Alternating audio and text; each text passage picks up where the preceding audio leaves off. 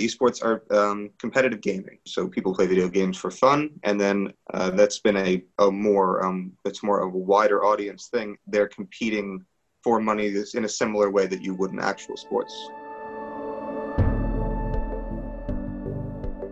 Howdy, everybody. I'm Corbin Gregg. And I'm Kate Galliford. On today's episode of Retrospect, coming at you on our brand new Thursday release schedule, we talk to Patrick Moquin about the impact of the pandemic on Fordham sports, as well as the brand new intramural esports leagues created for Fordham students. This is Retrospect, the official podcast of the Fordham Observer.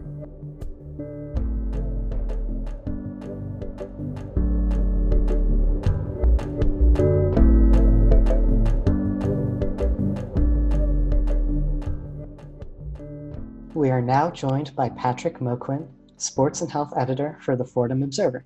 Patrick, it's great to have you on. Nice to be here. First time this semester. I'm excited. So, as a sports and health editor, you're obviously one of our resident sports experts on the paper. Again, obviously, we're in the middle of a pandemic and social distancing guidelines make it virtually impossible to safely play sports, especially close contact sports. So, we're going to get into some of the ways that Fordham is adapting to COVID safety regulations. But before we talk about that, can you kind of give us a brief overview and update of what's been going on with like intramural sports programs on campus and how is the Fordham Athletic Department adapting? to how things are different this semester? Of course, and uh, that's a good question because obviously we think of those um, the actual college sports first, but we kind of neglect club sports and intramural sports, which are also equally affected by this issue. Um, yeah, currently club sports and intramural sports are um, postponed for the time being.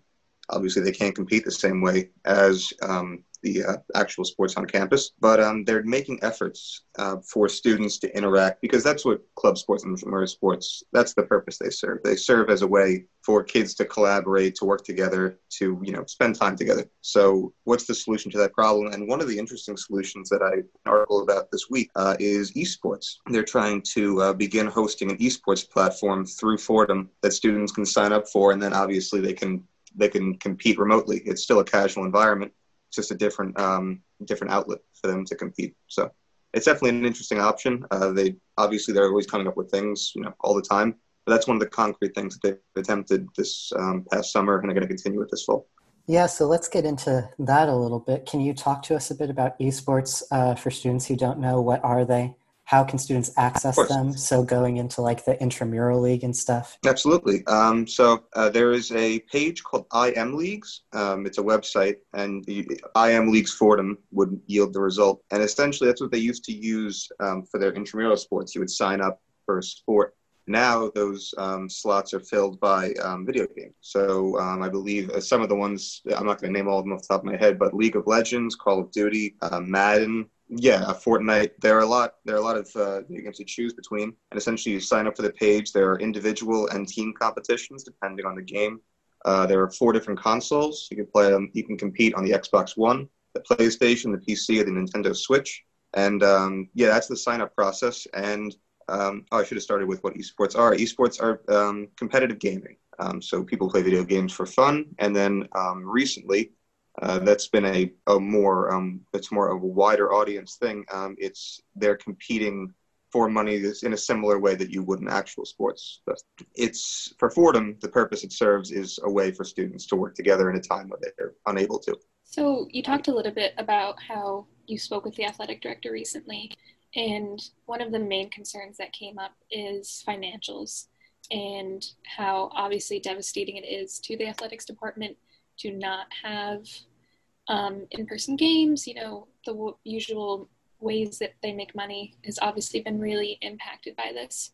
So, is this something that the athletics department is doing more as a way to cater to the competitiveness that students feel, and obviously, like how kind of ne- not neglected but disappointed our student athletes feel, and obviously, our seniors last year they missed out in the last of their season our seniors this year missing out on the fall semester season. And so is this more of a financial thing? Do does the athletic department anticipate it being kind of a successful program or is it more just a way to kind of help those students that feel disappointed in the cancellation of the athletic season uh, this is purely for the students i don't think they plan to make much from this This is purely a program that they're giving to the students as um, an opportunity, you know, to capitalize on things that they've missed. I definitely think it's more of something they just put forward it's something they offer, and then they, they've kind of left it for students to take advantage of. And a big problem is that they haven't yet. I spoke to a student, a senior, his name is Jack Kachula, and he said that it's definitely flown under the radar. It hasn't been advertised too well. It really is just something that they've decided to put on and then if students want to take advantage of it, they can. This isn't really a solution to a problem beyond just providing a service to students. Yeah, I think one of the issues is that many to many people esports seems kind of like a really novel thing but it really is kind of like its own established world. Um, I think back to like when I was younger watching like StarCraft 2. That was a really big thing, or like the original like MLG COD stuff. Do you think that it's possible that these esports and these like intramural league for, for esports can provide the same sort of outlet for student, maybe athletes or anybody who isn't necessarily into traditional in-person sports? Or is it a good start just like given the circumstances of everything going on? I think it's a very intriguing concept. Um, to be candid, esports aren't an intense interest of mine, but it, through research on the piece and just general knowledge, I think it's a very interesting way to compete in a market that's increasingly growing. I think um, because it is a game of skill. It's some you know when you compete online in these video games, you are you know you are practicing, you are doing the same things that you would do in regular sports, and I think it's a very interesting concept. And um, I don't think that Fordham would have introduced the initiative under normal circumstances. But I think with the right attention from administration as well as just catching on with students, I think it is something that could have staying power in years to come. So, obviously, over the last seven months or so, people have found themselves with a lot of free time. Um, they've been spending, rightfully so, a lot of time at home. And so, to keep themselves occupied, a lot of people have been turning to different video games. Um, and for several months of quarantine, many people's lives were consumed with things like Animal Crossing, and obviously, like new gaming consoles are coming out. And, like, in general, studies that have already been conducted are showing that people are playing video games longer than they have, and more people in general are playing video games. And so, again, like in my own sphere, it's been kind of more laid back games like Animal Crossing, that sort of thing that people have been playing that I'm aware of. Um, but are these two communities kind of compatible? Meaning, people who are looking for more of a laid back experience, like just a way to occupy their time, are they going to be drawn to a program like esports?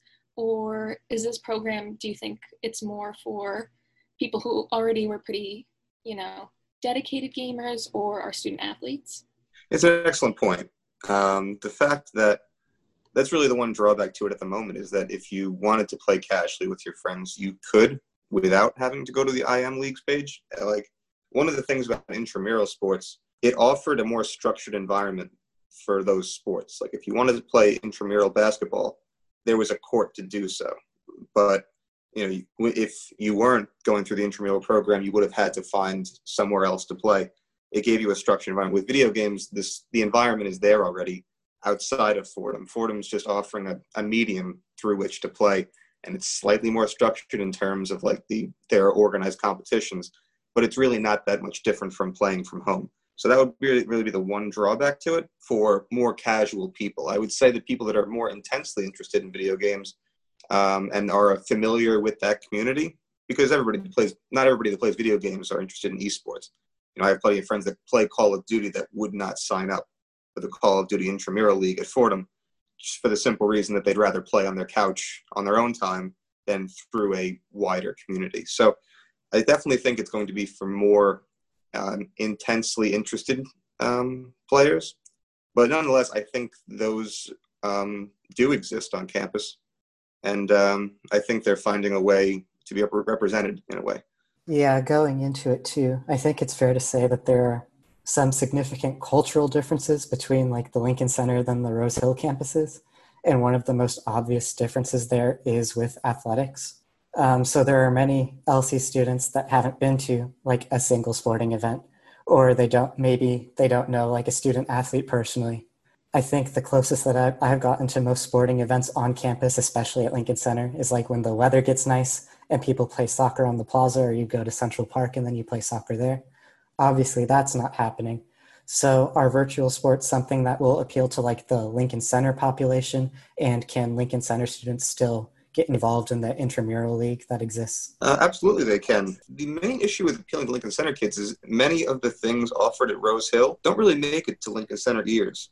Uh, I just think that there are a lot of announcements and a lot of offerings that Rose Hill provides that Lincoln Center kids aren't even really that aware of. There are plenty of, you know, club days and all sorts of extracurricular activities that um, would never even be considered here. So there's definitely a disconnect between the campuses culturally as well as just informationally, what information we receive and what we're offered to do in our spare time.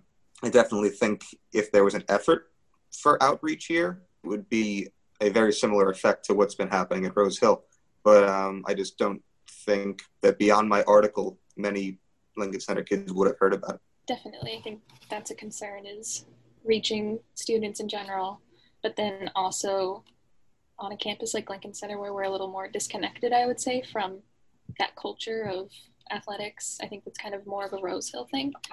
Um, so that was part of the reason why we wanted to bring you on today and kind of draw attention to it. So our focus here was really about esports, but like we said, you're kind of our top athletic expert on the paper and possibly on campus in general. By, by default, but thank you. yeah. Well, we're always happy to have you on. We wanted to ask you what does the future of athletics on campus look like? Are things expected to kind of just revert back to normal as soon as social distancing regulations are relaxed, like maybe next semester, next year? Or are we going to be seeing different, very long term effects based on um, financial concerns or just like the way health and safety regulations are going to affect us for a long period in the future? What can we expect next semester, next year from Fordham Athletics? Yeah, that's a good question. That's the um, that's the gist of the second article I wrote this week. I wrote an article with um, staff writer Nico Constantelis. Uh, we uh, he spoke to the interim athletic director Ed Kull, and um, they tried to figure out the steps for moving forward as the pandemic might be perhaps winding down, but at the same time we're not exactly sure. And that's unfortunately yeah, the answer. It's been the answer for the past you know seven months or so, and it's going to continue to be the answer. And that's uncertainty. They're not exactly sure of a way forward. They desperately do want to play. Um, we talked about revenue in the article, and um, football actually isn't uh, one of our main drivers. It's actually basketball is one of our bigger um, fundraisers every year, and to lose that would be a big hit for the university. We lost, I think, at most three to four games last year, and those were tournament games, and those were very costly. So to lose an entire season in both men and women's basketball would be um, a big hit for the university. So they definitely want to move forward, but if the opportunity isn't presenting itself, if it's st- if this is still an issue by the time the winter season you know rolls on into the spring as well, then they're obviously not going to be able to play. But it's really hard to predict that at this time. Is there going to be a difference at all, kind of like on a different basis, like sport to sport? I mean, obviously at least in my mind, like a game of baseball is different and less close contact than a game of basketball, which like obviously have to be played indoors. Um, is that something they're anticipating? Is kind of like maybe one sport gets to continue in their season in a semi-normal basis, where another sport it just isn't safe enough, especially basketball. I'm thinking like obviously takes place during the winter, and health experts are kind of anticipating the pandemic worsening a bit over the winter just because of the flu season kind of coinciding with the pandemic. And so, even on a different basis from the winter to the spring, is there any chance that maybe sports that are less close contact will continue on or? Fordham doesn't really have a say. It really comes down to the conference that they belong to. In most sports it's the atlantic 10 conference and then for football it's the patriot league and the ncaa the larger association. They really make the decision. So while it would make sense to think that baseball would be safer than basketball. If they decide to cancel spring sports, then baseball and every other sport with it, and it's the same with winter. If they decide to cancel basketball, they're most likely to cancel winter sports. So it's more of a conference wide decision rather than a sport specific decision. That being said, there are interesting solutions being thrown out there. Um, we spoke to Director Kull and he made an interesting point that they are that he is at least in his mind considering an alternate solution for basketball to play. The first thing is that they have a winter break, so um, that's a large amount of time for them to be able to isolate themselves with the teams and play basketball games in an environment that's slightly more health conscious. The other thing is just an, a a, um, a bubble, which I don't know if you're familiar in the NBA and NHL, two professional leagues they have um, they've set up like basically a resort. They take like a, a, hotel or a resort of some sort. And they basically lock it down. So uh, the players, referees, coaches, medical personnel, whatever they need to play these games, they go in there for months and they're isolated from everybody else. And that's how they play games. You know, that's how they continue play without risking the player's health. So they were considering something like that for college and for sports like football.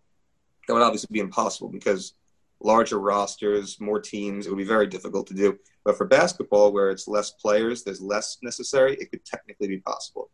So again, that's obviously not a set thing that they're you know considering at this moment, but it's something that you know they're you know it's something in the back of their heads. They're always trying to think of ways to play with even if it does get worse. But yes, like you said, it's a sports specific thing. The decision's obviously probably going to be wide ranging. It's not going to be specified to a single sport. But if they can find a way for one sport to go on like that, they would probably consider.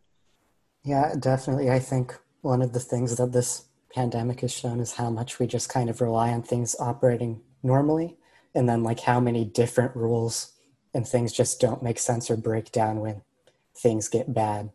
It was great to have you on. Do you have any final thoughts for the retrospect audience today? I would perhaps um, reflect a little on my past seven months as a sports and health editor, trying to run a section without any sports to discuss. It's definitely been a struggle. We're attempting to best cover this pandemic issue while also peppering in content that perhaps we wouldn't be able to produce previously. We're taking more historical looks at things. We're looking at um, how athletes are going through this process. We're, we're, highlighting more specific features of sports. I think it's a positive um, effect overall, but it has been a struggle. And um, I think it's opened us up to new and exciting things. So definitely stay tuned. That's what I would suggest. So thank you so much for coming on the show today to talk about esports. Um, I hope that anyone who wants to get involved can, and that students are uh, better able to understand how esports work and can have fun in a safe and distance way.